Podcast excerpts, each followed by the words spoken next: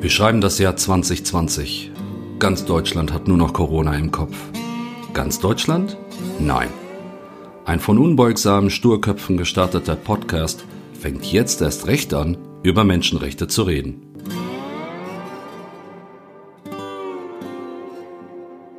Hallo und herzlich willkommen zu unserer vierten Podcast-Folge, Teil 2. Ich sitze hier mit Mohammed und ihr habt in der letzten Folge schon einiges gehört über Mohammeds Reise von der Türkei nach Deutschland. Und jetzt seid gespannt, was Mohammed euch heute noch weiteres erzählen wird und was es mit der Frau und den Eiern auf sich hat. Wir waren nur diese Gruppe, die in diesem Bus gefahren sind. Und sie haben uns vor zwei Kilometer vor der Grenze gelassen.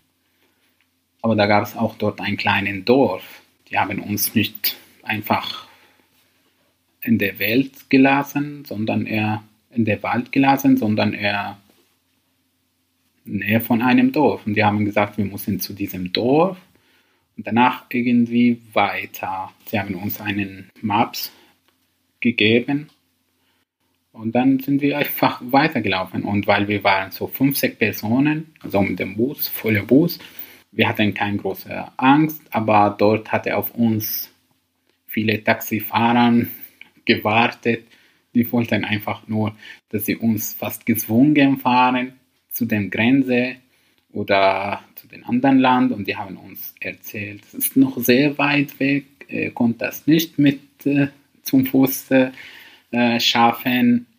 Wir haben dran bestimmt nicht geglaubt, weil die Busfahrer haben uns erzählt, dass solche Leute auf uns warten. Ja, wir sind hingelaufen und dann haben wir eine alte, alte Dame getroffen, die hatte etwa 200 Eier gekocht in einem Topf, also vom Frühmorgen, das war auch schon Frühmorgen, mehr als, ich weiß nicht, also eine große Zahl von Eier gekocht und sie hatte Brotchen und die hatte die Kindern einfach nur angeboten und danach hatte sie uns angeboten. Das war so Spende oder einfach, sie hatte das die Flüchtlinge angeboten. Das war sehr lieb von ihr. Wirklich. Ähm, ja, man vergisst solche Kleinigkeiten, so kleine, also die sind kein klein, große Sachen, so Menschlichkeiten, die man unterwegs sieht man vergisst nicht. Und dann sind wir auch zu einem Stelle angekommen, wo es gezeigt, also Flüchtlinge oder äh, Refugees in der Richtung. Und dann gab es so einen Tour und dann auch schon eine Polizeistelle oder Migrantenstelle.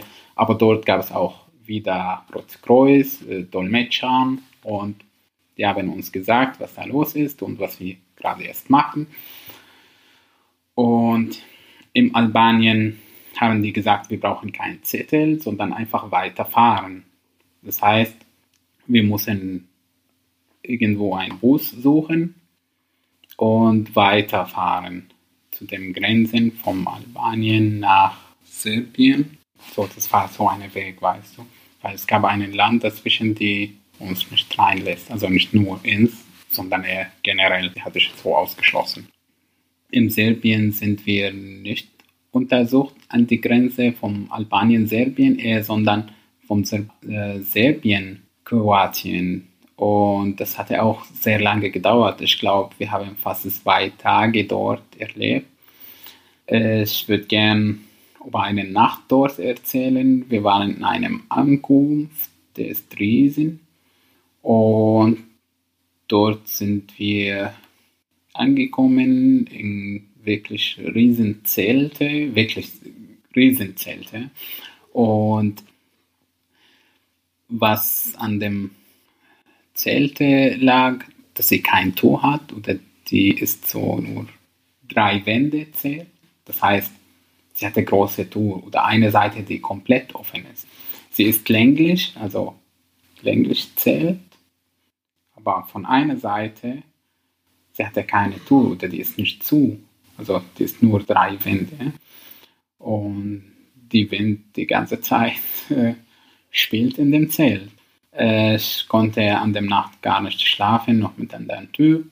dann haben wir uns an dem Nacht so überlegt, dass die Frau und den Kindern und der andere Mann, weil er war wirklich ziemlich müde, dieser Mann. Er konnte nicht mehr leisten zu laufen und so. Und ich glaube, das hang damals von uns ab, dass wir zwei Tage dort verbracht haben, weil wir mussten uns einen Tag schon ausruhen. Wir sind nicht direkt weitergefahren, obwohl wir vielleicht konnten direkt weiterfahren oder auf die nächste Schlange stehen, aber da gab es keine Kraft. Ja, dann die Familie und die Kinder sind geschlafen. Wir haben alle unsere Klamotten, Klamotten wieder ausgepackt von den Taschen und auf die Kinder und den anderen hingelegt und danach auch die kleinen Decken, die wir haben, die waren dünn, aber egal was du vom Stoff liegt über dem Mensch, dann macht ein bisschen Wärme. Aber wir drei junge Männer, sag ich mal, wir waren gefroren. Also, aber wir dachten, hey, wir, wir schaffen das. Und dann irgendwie um die Nacht haben wir uns gedacht, hey, komm, wir spazieren da draußen ein bisschen. Äh, es wird nicht geklaut. Wir haben so gedacht, äh, unser Reis aus also Reis, Pässe, Ausweis und so haben wir die Frau gegeben, weil in so einer großen Mischung wird nicht unbedingt geklaut oder doch. Es wird auch schon, wenn es irgendwas verloren, da kriegst du nicht mehr hin. So viele Menschen, mehr als tausende Menschen in diesem Ankunft waren und die meisten schlafen auf dem Boden. Die haben auch keine Decken zum Schlafen gekriegt, weil das sind so viele Menschen auch. Also mehr als Zelte, Strom, Lichte, äh, Steckdosen. Also zum ersten Mal gab es dort Steckdosen. Wir haben die Handys aufgeladen. Das war sehr, sehr gut zum Beispiel so Nachrichten gelesen von den Familien oder geschickt und so weiter und so fort. Deswegen haben wir einen Tag mehr dort gebracht. Wir sollten uns ausruhen. Essen gab es schon auch dort. Nicht nur zum Kaufen, sogar auch war Essen verteilt von den Organisationen dort. Was Warmes zu trinken war das größte Überraschung, echt. Äh, Tee oder Kaffee. Ja, und ja, in dieser Nacht, wo wir versucht haben, dass die anderen schlafen können, sind wir da draußen spazieren gegangen und wir haben einen Lagerfeuer gefunden. Also mehreren, wo die Leute sich wärmen lassen. Oh, oh, das war schon cool. Und da kam uns jemanden von irgendwelchen Organisationen, also lokale Organisationen dort. Und der hatte uns gesagt, dass es heiße Schokolade gibt. Oh, das war so eine große Überraschung. Also echt, äh, wir haben uns so wohl gefühlt, ähm, warm auch, äh, endlich mal auch was Warmes und Süßes zu trinken. Also ich liebe nicht unbedingt viel Süßes, aber wenn man immer schon im Kälte ist und müde, dann Zucker ist wirklich gebraucht oh, oder das Körper braucht wirklich Zucker an dieser Stelle. Ich habe die ganze Zeit Zucker vermisst, obwohl in meinem normalen Alltag nehme ich nicht so viel Zucker, also ganz, ganz normal oder eher weniger als normal. Ja, und haben wir ein paar Stunden gebraucht, bis die Sonne scheint. Dann haben wir versucht, den anderen aufzuwecken. dann sind welche Schuhe geklaut oder gestohlen. Und dann haben wir uns besorgt, auch äh, untereinander. Ja, aber auf jeden Fall waren auch ein paar Sachen von uns weg.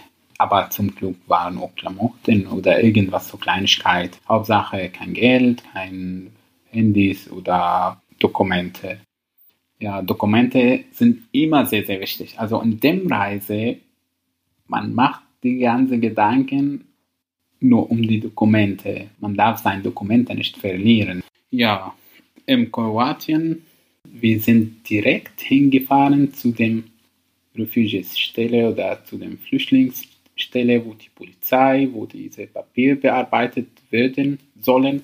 Also wir sind nicht freigelassen, gar nicht. Und als wir die Grenze geschafft haben, die kroatische Grenze, die Polizei haben dem Busfahrer, glaube ich, gesagt, dass er keiner von uns freilässt, sondern direkt zur Stelle rein und danach dürfen wir aussteigen. Ja, in Kroatien war sehr, sehr, sehr anstrengend, sag mal, als vorher. Wir hatten schon schreckliche Tage äh, erlebt. Äh, ich sag mal, ja, die Polizei waren sehr, sehr anstrengender als vorher. Also in Mazedonien waren schon anstrengend die Polizisten, aber nicht so ganz. Aber in Kroatien war das sehr offensichtlich. Und dort haben auch welche Leute geschlagen wegen Ordnungs- und Schlangen und Warten und manche Frauen hatten auch nicht mehr geleistet, sechs oder sieben Stunden zu stehen. Also die Schlange dauert ewig. Wirklich, wir haben uns kaum bewegt, also fast zwölf Stunden auf eine Schlange, bis wir angekommen sind, wo die Papiere gearbeitet haben. Ja, ich glaube, sie haben auch meinen Fingerdruck äh, genommen. Also in Kroatien war sehr, sehr anstrengend als vorher. Und nachdem wir die Papiere gekriegt haben, also wir haben insgesamt 24 Stunden in Kroatien gebraucht, bis alles gearbeitet wird. Und danach ähm, haben sie uns freigelassen. Wir hatten auch so einen Zettel gekriegt, dass wir 48 Stunden in dem Land frei bewe uns bewegen dürfen. Aber nach diesen 48 Stunden entweder müssen wir Asylantrag beantragen oder uns verschwinden oder so. Ja, wir hatten zum ersten Mal hier zu Läden gesehen, also von vorne her, ich meine von Mazedonien bis diesem Stelle in Kroatien hatten wir gar keine Läden gesehen, wo Zigaretten verkauft oder irgendwas, Getränke. Wir waren immer im Wald oder Polizistenstelle, also im Grenzen, wo kein Laden oder Supermärkte oder so.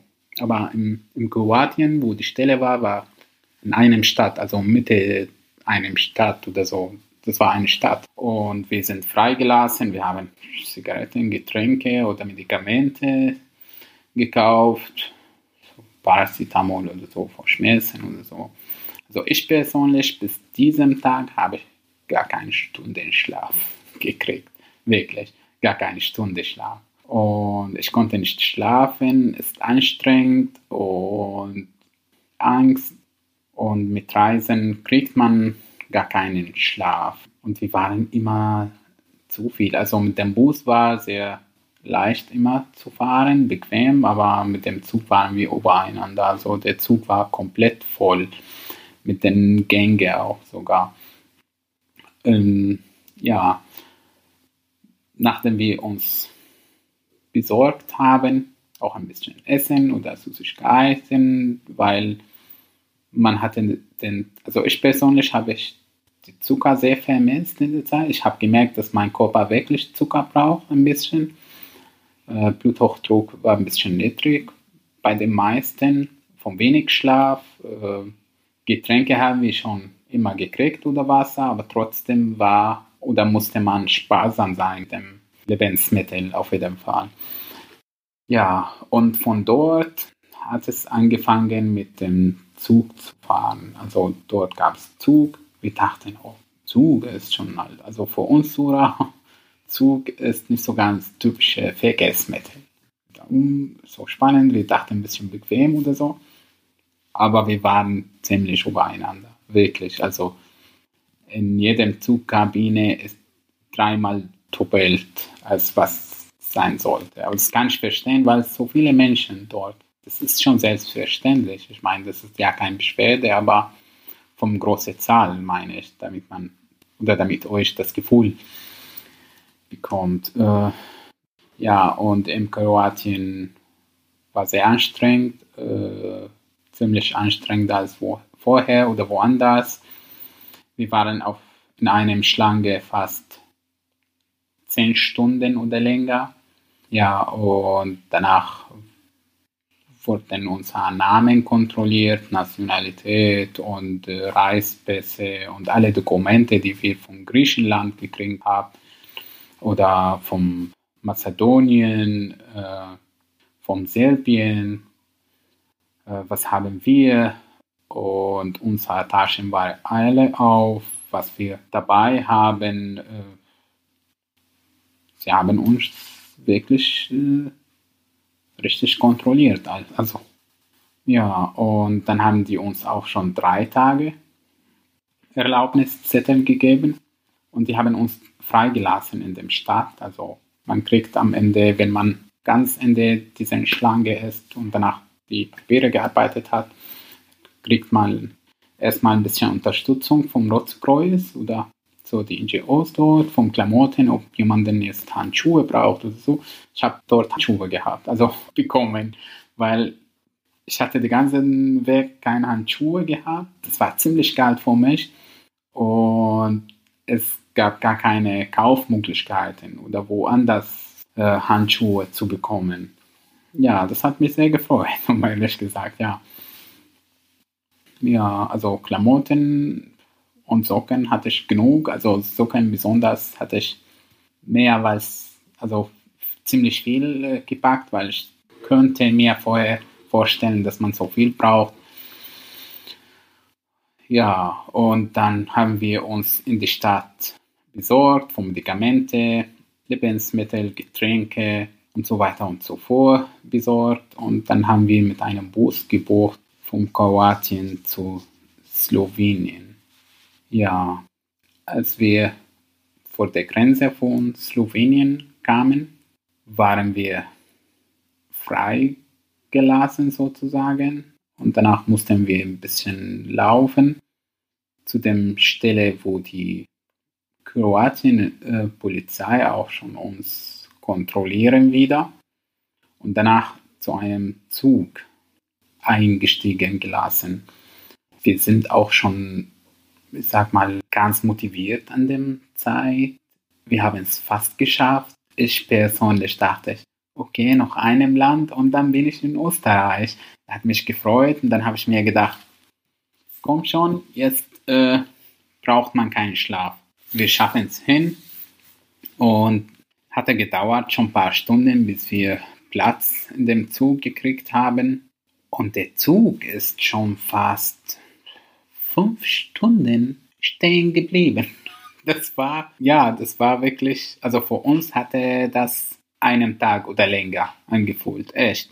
Die waren fünf Stunden, also um etwa fünf Stunden, aber das, für uns hatte das sehr, sehr lange gedauert und wir wussten gar nicht, was da los ist. Die haben gesagt, warte, der Zug muss komplett geladen und muss auch die Papiere gearbeitet und auch, dass Slowenien informiert wird, dass jetzt ein Zug kommt mit, mit so vielen und so vielen Menschen, weil sie haben uns auch gezählt und so weiter und so fort. Dann sind wir gefahren und wir dachten, wir fahren jetzt wieder so eine Stelle eine Stunde und dann sind wir wieder freigelassen in Slowenien. So haben wir gedacht. Aber wir sind mit diesem Zug bis zu der anderen Seite von Slowenien, also die Grenze von Österreich gefahren und habe ich versucht äh, und habe ich hier angefangen, persönlich so immer die Polizei zu sagen, hey, ich will nach Österreich, nach Wien, also nicht weiter, weil da hatte mir eine vom Rotkreuz im Griechenland von vorne gesagt, die war Ägypten, also aus Ägypten. Die hat mir gesagt, wenn ich dann nahe komme, es soll auch die Polizei sagen, dass ich in Österreich aussteigen möchte und nicht weiter, weil die hatte gesagt, manchmal wird man nach Deutschland gefahren, trotzdem, oder woanders, oder vorher freigelassen. Es kommt darauf an, wie es geplant dem Tag und wie die Länder untereinander das organisieren oder verteilen. Ja, habe ich gesagt und dann die Polizei hat mir gesagt, ach, das ist noch nicht unsere Sache, aber du musst erstmal jetzt weiterfahren. Wir sind noch nicht in Österreich. Wir sind in Slowenien. Ich habe gedacht, okay. Dann haben die uns gesagt, also wir waren nur im Zug stehen geblieben in Slowenien, von, also in der Grenze vom, oder vor der Grenze von Slowenien, Österreich. So ein paar Stunden. Wir dachten, jetzt würden wir ausgestiegen, aber danach kam es ja nicht. Und dann irgendwann wurde gemeint, jetzt fährt der Zug weiter. Dann der Zug ist schon weitergefahren bis zum Grenze vom Österreich-Deutschland. Also wirklich, dann hatte er den Österreich komplett wieder. Dann habe ich gedacht, okay, wir sind jetzt im Österreich. Ich will jetzt nicht mehr an diesem Zug bleiben, Leute. Und wir sind auch schon ein paar Stunden äh, vor der Grenze stehen geblieben und dann hatte uns die Polizei nicht freigelassen, sondern von der Zug äh, ausgestiegen gelassen, direkt zu dem Buße. Also da gab es Buße. Wir wussten später, dass wir nur gewartet auf die Buße. Dann sind wir direkt in die Buße und dann sind wir halbe Stunde nur gefahren. Wir dachten jetzt wieder eine Langeweile, aber das war nur halbe Stunde und dann sind wir in einem Stelle zwischen die Österreich- und Deutschland-Grenze. Das war die Grenze. Und wir sind in eine Stelle angekommen, wo alles geschlossen, also alles zu. Man ist nicht freigelassen. Äh, es, ihr könnt das so, also es ist nicht wie Gefängnis, aber man hatte dieses ähm, Wände Stacheldraht, ja, es gab Stacheldraht überall, also die ganzen Umgebung, das heißt, wird man nicht freigelassen. Und wir sind zu einem riesen Zelt reingelassen, ohne Papiere, ohne sowas. Also übrigens, in Slowenien hatten wir auch keine Papiere gezeigt mehr und danach sind wir informiert, dass von Slowenien nach Deutschland wird, also zeigt man kein Papiere oder Dokumente mehr, sondern er wird nicht freigelassen, sondern er von der Polizeiorganisation oder nicht nur unbedingt Polizei, sondern die Migrantenamt oder die das organisieren. Ja, und also übrigens, als wir im Bus waren vor der Grenze, bevor wir zu diesem Stelle kamen, stand einer, der saß neben der Busfahrer. Wir wussten nicht, wer ist er. Dann Obst ist er der Dolmetscher und er kam aus Ägypten. Er hatte das wirklich genauso auf Arabisch gesagt. Ihr seid jetzt vor der Grenze von Deutschland. Herzlich Glückwunsch. Er hat den Himmel erreicht. Ja, wirklich. Aber der hat das so gesagt, nicht so lieb, sondern der hatte das so gesagt, als äh, sich gar nicht gefreut hat, dass noch anderen kamen. Oder das hat, das hat Buße gewirkt, auf jeden Fall. Und dann hat er gesagt, ihr denkt, dass hier der Himmel ist, jetzt würdet ihr wissen, was hier in Europa los ist. Also auf jeden Fall, es hat mich gestört, weil, weil er überhaupt gesagt hat, dass wir Deutschland erreicht haben und ich wollte in Österreich also aussteigen. Also es hat mich nicht gestört, dass wir überhaupt Deutschland kamen, sondern weil ich wollte nicht unbedingt nach Deutschland, ich wollte unbedingt nach Österreich. Und dann sind wir in diesem Stelle gekommen, wo Stacheldraht überall ist. Und dann sind wir zu einem Riesenzelt reingelassen. Ja, und da gab es dort auch was zum Essen erstmal. Also die Polizei oder die NGOs dort haben, wir, haben die direkt zu den Schlangen geschickt. Dachte, okay, was sind jetzt noch Schlangen? Also den ganzen Weg Schlangen. Also ich konnte das wirklich vorstellen, dass man die ganze Zeit immer entweder im Schlangen oder im Bus zum Fahren. Echt. Und wir dachten jetzt Papiere oder so und dann, das ist die Schlange zum Essen. Also es gab nur Essen, also warmes Essen ist schon. Ich, also ich bin und ich war sehr dankbar auch für das Essen, egal wer das organisiert hat, wer das gespendet oder die Stadt das gemacht hat, das war auch ziemlich lieb. Man hatte Essen gebraucht und wir haben was Warmes auch gegessen und so Getränke. Ähm, ja, es gab auch schon ein paar Polizisten immer, die einfach rumlaufen. Und dann, und dann habe ich mich getraut, zu einer Polizei hinzugehen und sagen, also nachdem ich mich informiert habe, dass wir jetzt nach Deutschland weiterfahren. Also jetzt fahren wir weiter nach Deutschland. Habe ich gedacht, okay, dann bleibe ich hier. Hier ist Österreich. Dann bin ich zur Polizei äh, gegangen oder zu einem Polizist. Dann habe ich ihm gesagt, ähm, also ich will in Österreich bleiben, in Wien. Ich wollte nicht weiterfahren. Wie wird das organisiert oder was soll ich machen? Der hatte gesagt, es ist zu spät. Also wir haben nur auf Englisch bestimmt also geredet. Äh, es ist zu spät, also von hier darf keiner rausgehen, leider er muss unbedingt nach Deutschland erst weiterfahren. Es gibt keinen anderen Weg. Alle Leute, die reingegangen, also reingekommen sind, sind schon gezählt und die werden dort ankommen. Es geht nicht. Ich dachte, er sagt mir das nur, weil er sich keine Mühe machen möchte, meine Papiere zu bearbeiten oder irgendwas. Ja, und dann bin ich zu einem anderen Polizist gegangen und dann hat er mir gesagt, äh, also Österreich braucht keine Flüchtlinge heute mehr. Äh, ich muss nach Deutschland. Deutschland braucht Flüchtlinge. Der hatte das auf Englisch gesagt, aber ich kann das wirklich immer noch merken. Er hat gesagt, ähm, Austria need, uh, don't, don't need to more refugees.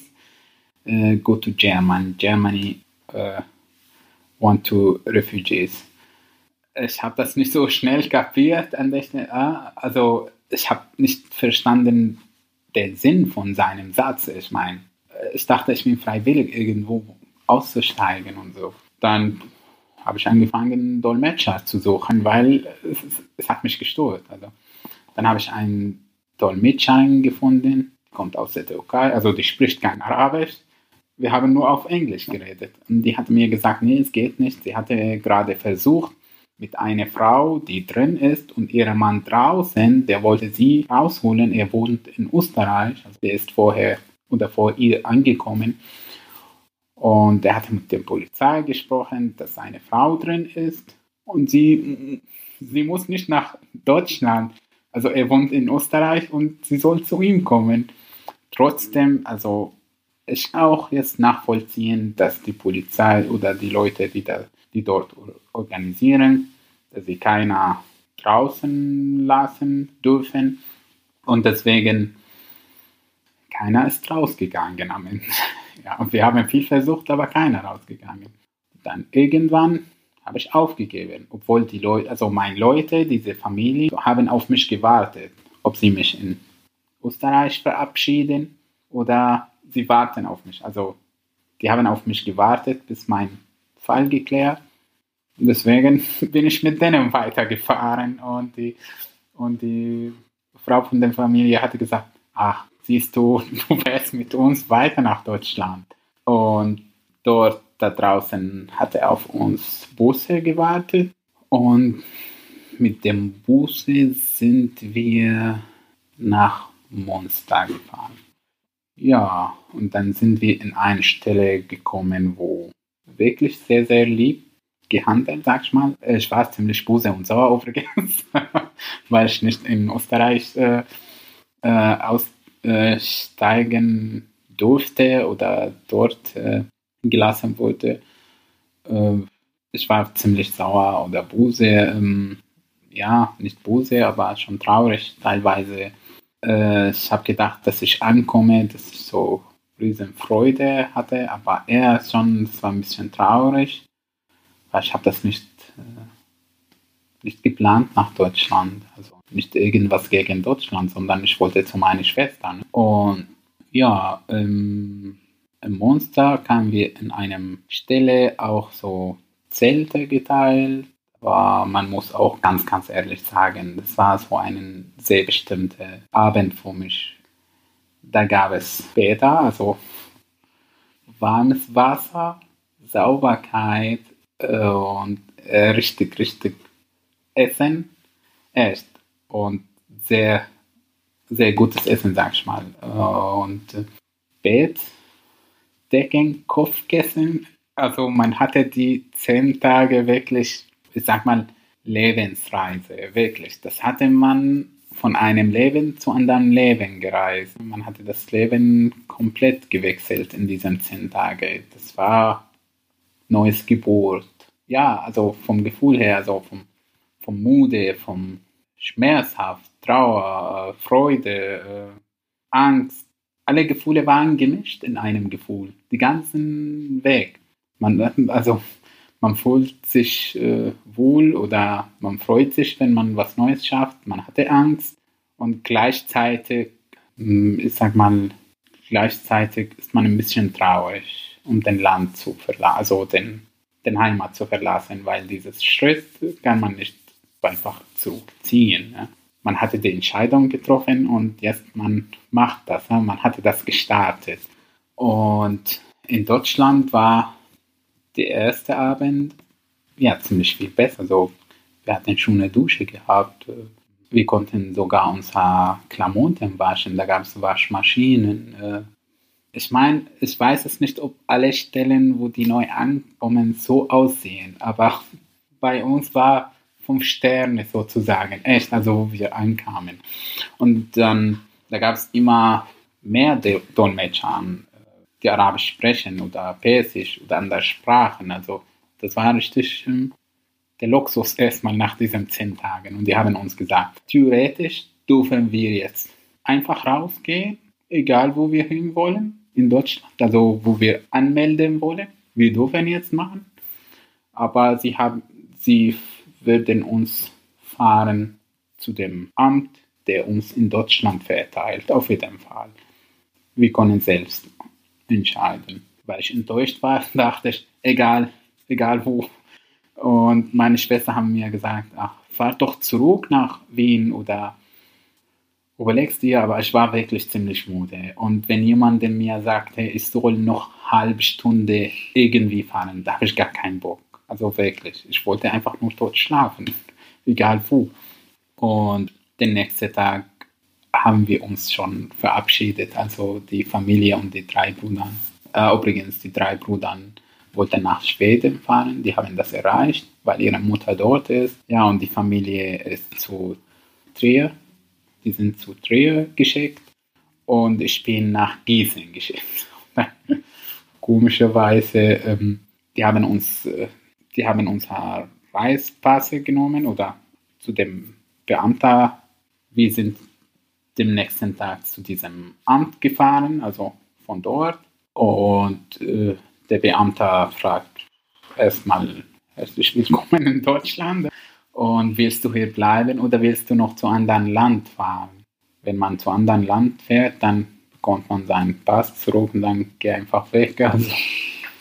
Oder wenn man hier bleiben, dann wird man schon bearbeitet und man kriegt auch die Zugticket von Deutschland wo er verteilt wurde. Ich wusste gar nicht, was er macht. Äh, ich habe nur verstanden, ob ich hier bleiben wollte oder nicht. Ich habe ja gesagt und er hat mir ein paar Zettel gegeben, eine von denen, wo mein Foto drauf ist. Aber ich habe gar nicht verstanden, was ist das. Und dann, ich habe schon gesehen, dass die vor mir würden zu einem Halle geschickt. Dann bin ich auch zu den Halle gegangen. Dann hat er uns danach irgendjemanden gerufen Plötzlich ist ein Busfahrer, der hat uns zu dem Bus gebracht. Ich dachte, ach oh Gott, ich will noch fahren. Der hatte uns zur Stadt gefahren, also nicht so ganz weit weg, Mitte der Stadt gefahren. Dann hat er gesagt, ah, steig aus, sind wir ausgestiegen, der ist weitergefahren. Also der hatte uns auf der Straße gelassen, ohne gar kein Wort zu sagen, was wir machen wollen. Also zum ersten Zeit mussten wir jetzt selbst denken, was machen wir jetzt? Also keiner hatte uns was gesagt. Erstmal haben wir gedacht, er lässt uns jetzt und kommt jemanden. Und, aber wir sind in Mitte der Stadt. Wir sind auf der Straße, wo viele Leute gibt. Äh, wir sind im normales Leben hier in Deutschland. Äh, ich behaupte nicht, dass jemand noch uns äh, erkennen würde. Aber trotzdem habe ich mit noch anderen neuen getroffen, die auf dem Weg sind. Wir haben uns gefragt, jetzt, was gibt es denn jetzt? Äh, keiner weiß. Und dann habe ich mich getraut, ähm, jemanden zu fragen unterwegs. Und dann habe ich einen jungen Mann gefragt, ähm, was soll ich mit diesem Zettel machen? Also was haben die uns gegeben? Dann hatte er komplett geguckt. Er hatte mir gesagt, das ist ein Zugticket. Was? Ja, der hatte gesagt, komm, ich nehme dich mit. Dann hatte er mich zu dem Gleis gebracht. Er hatte gesagt, in diesem Zeituhr kommt ein Zug, nimmst du den. Das war so zwei Stunden später kommt der Zug. Er hatte gesagt, nicht mit einem anderen Zug. Genauso diesen Zug, der hatte mir die Nummer gezeigt von dem Zug. Äh, ich habe das nicht so ganz kapiert. Ich habe nur kapiert, dass in diesem Zeituhr soll ich einsteigen. Ich habe zwei Stunden schon gewartet ich wusste gar nicht, wo ist diese Stadt oder wo ich hinfahre, aber der hatte mir gesagt, hier sollte ich aussteigen. Also, ach übrigens, es gab Umsteig. Das habe ich von ihm nicht so ganz verstanden, aber kenne mich mit dem Zug nicht. Ich habe in meinem ganzen Leben nicht mit dem Zug gefahren. Das war wirklich sehr doof. Was meint er? Es gab drei unterschiedliche Uhrzeiten und er hat mir gesagt, in diesem Uhrzeit steige ich hier. Aber warum gibt es noch zwei Uhrzeiten? Also ich dachte, die zweite Uhrzeit, wann der Zug ankommt. Ja, was macht die dritte Uhrzeit hier? Und ja, wirklich. Und äh, dachte, ich frage irgendjemanden im Zug. Und dann bin ich eingestiegen und weil ich sehr sorg, äh, sorgige Mensch oder ich mache mir immer Sorgen und Gedanken, ich habe direkt jemanden gefragt, hey, was ist denn los? Der hat gesagt, bleib mal doch hier, ich nehme dich mit. Der mir gesagt, drei Stunden, schlaf doch, also noch drei Stunden. Und danach sind wir drei Stunden gefahren. Dann sind wir irgendwo umgestiegen, also vor Frankfurt, so kurz vor Frankfurt. Dann sind wir umgestiegen zu Frankfurt Bahnhof. Also der hatte mich auch mitgenommen zu dem Hauptbahnhof Frankfurt. Er hatte gesagt, jetzt gehe ich. Du musst jetzt zu diesem Stadt fahren, in diesem Uhrzeit, in diesem Gleis. Aber der Bahnhof in Frankfurt ziemlich groß war für mich, um das zu erkennen oder wo diese Gleis ist, dann musste ich auch noch jemanden fragen, der hatte mich zu dem gebracht, der hatte mir gesagt, diese Zug kannst du einsteigen. Also das war so diese Linie von Frankfurt nach Gießen, also dieses, also da gibt es eine Linie, die fährt die ganze Zeit, also von Frankfurt Gießen. Und ja, von Frankfurt zu Gießen. Wir haben in Gießen ungefähr zwei Stunden Spaziergang gemacht, bis wir den Amt gefunden haben, wo wir hingehen sollen. Also wir wussten nicht, wo das ist. Ja, an dem Tag dachte ich, jetzt will ich hingehen, also ankommen und jetzt bekomme ich Schlafplatz oder irgendwas. Ich war ziemlich müde, obwohl der Nacht vorher schon geschlafen, ein paar Stunden, aber man braucht richtig Schlaf. Also an der Zeit wirklich hatte ich ziemlich Schlafbedarf und dort war ich mit noch anderen, weiß nicht mehr wie viel, aber schon drei oder vier Personen, also habe ich getroffen, die genauso den Weg äh, gekommen sind und bis wir die Stelle oder dieses Amt gefunden haben, haben wir fast zwei Stunden Spaziergang in Gießen gemacht, die ganze Zeit. Einer schickt uns her, einer schickt her. Also dieses Asylankunft wurde damals die amerikanische Ankunft genannt ja, mindestens auf Arabisch. Ich weiß nicht, ob auf Deutsch man so nennt, aber vielleicht manche kennen auch das. Ja, das ist so eine Riesenankunft, wo dort auch die Leute in Hessen verteilt wird. Das heißt, also die große Organisation von Migranten in Hessen ist in Gießen, also und von Gießen wurde man verteilt. Wir haben ein oder zwei Tage dort verbracht und dann sind wir von Gießen nach Fulda gefahren. Und ich bin im 10.12.2015 in Gießen angekommen. Ich bin im 12. Dezember in Fulda geworden. Dann habe ich auch eine Sura hier auch kennengelernt. Wir sind bis jetzt ganz gut befreundet der hatte mir die Stadt gezeigt, war Weihnachtenzeit. Ich hatte sehr schönen Eindruck von Fulda auf jeden Fall. Vielen Dank, lieber Mohammed, dass du uns mit auf deine Reise genommen hast. Und wenn ihr mehr Geschichten hören wollt, dann schaut doch in der nächsten Folge wieder rein. Haben wir dich mit unseren Geschichten gepackt? Sei das nächste Mal wieder dabei.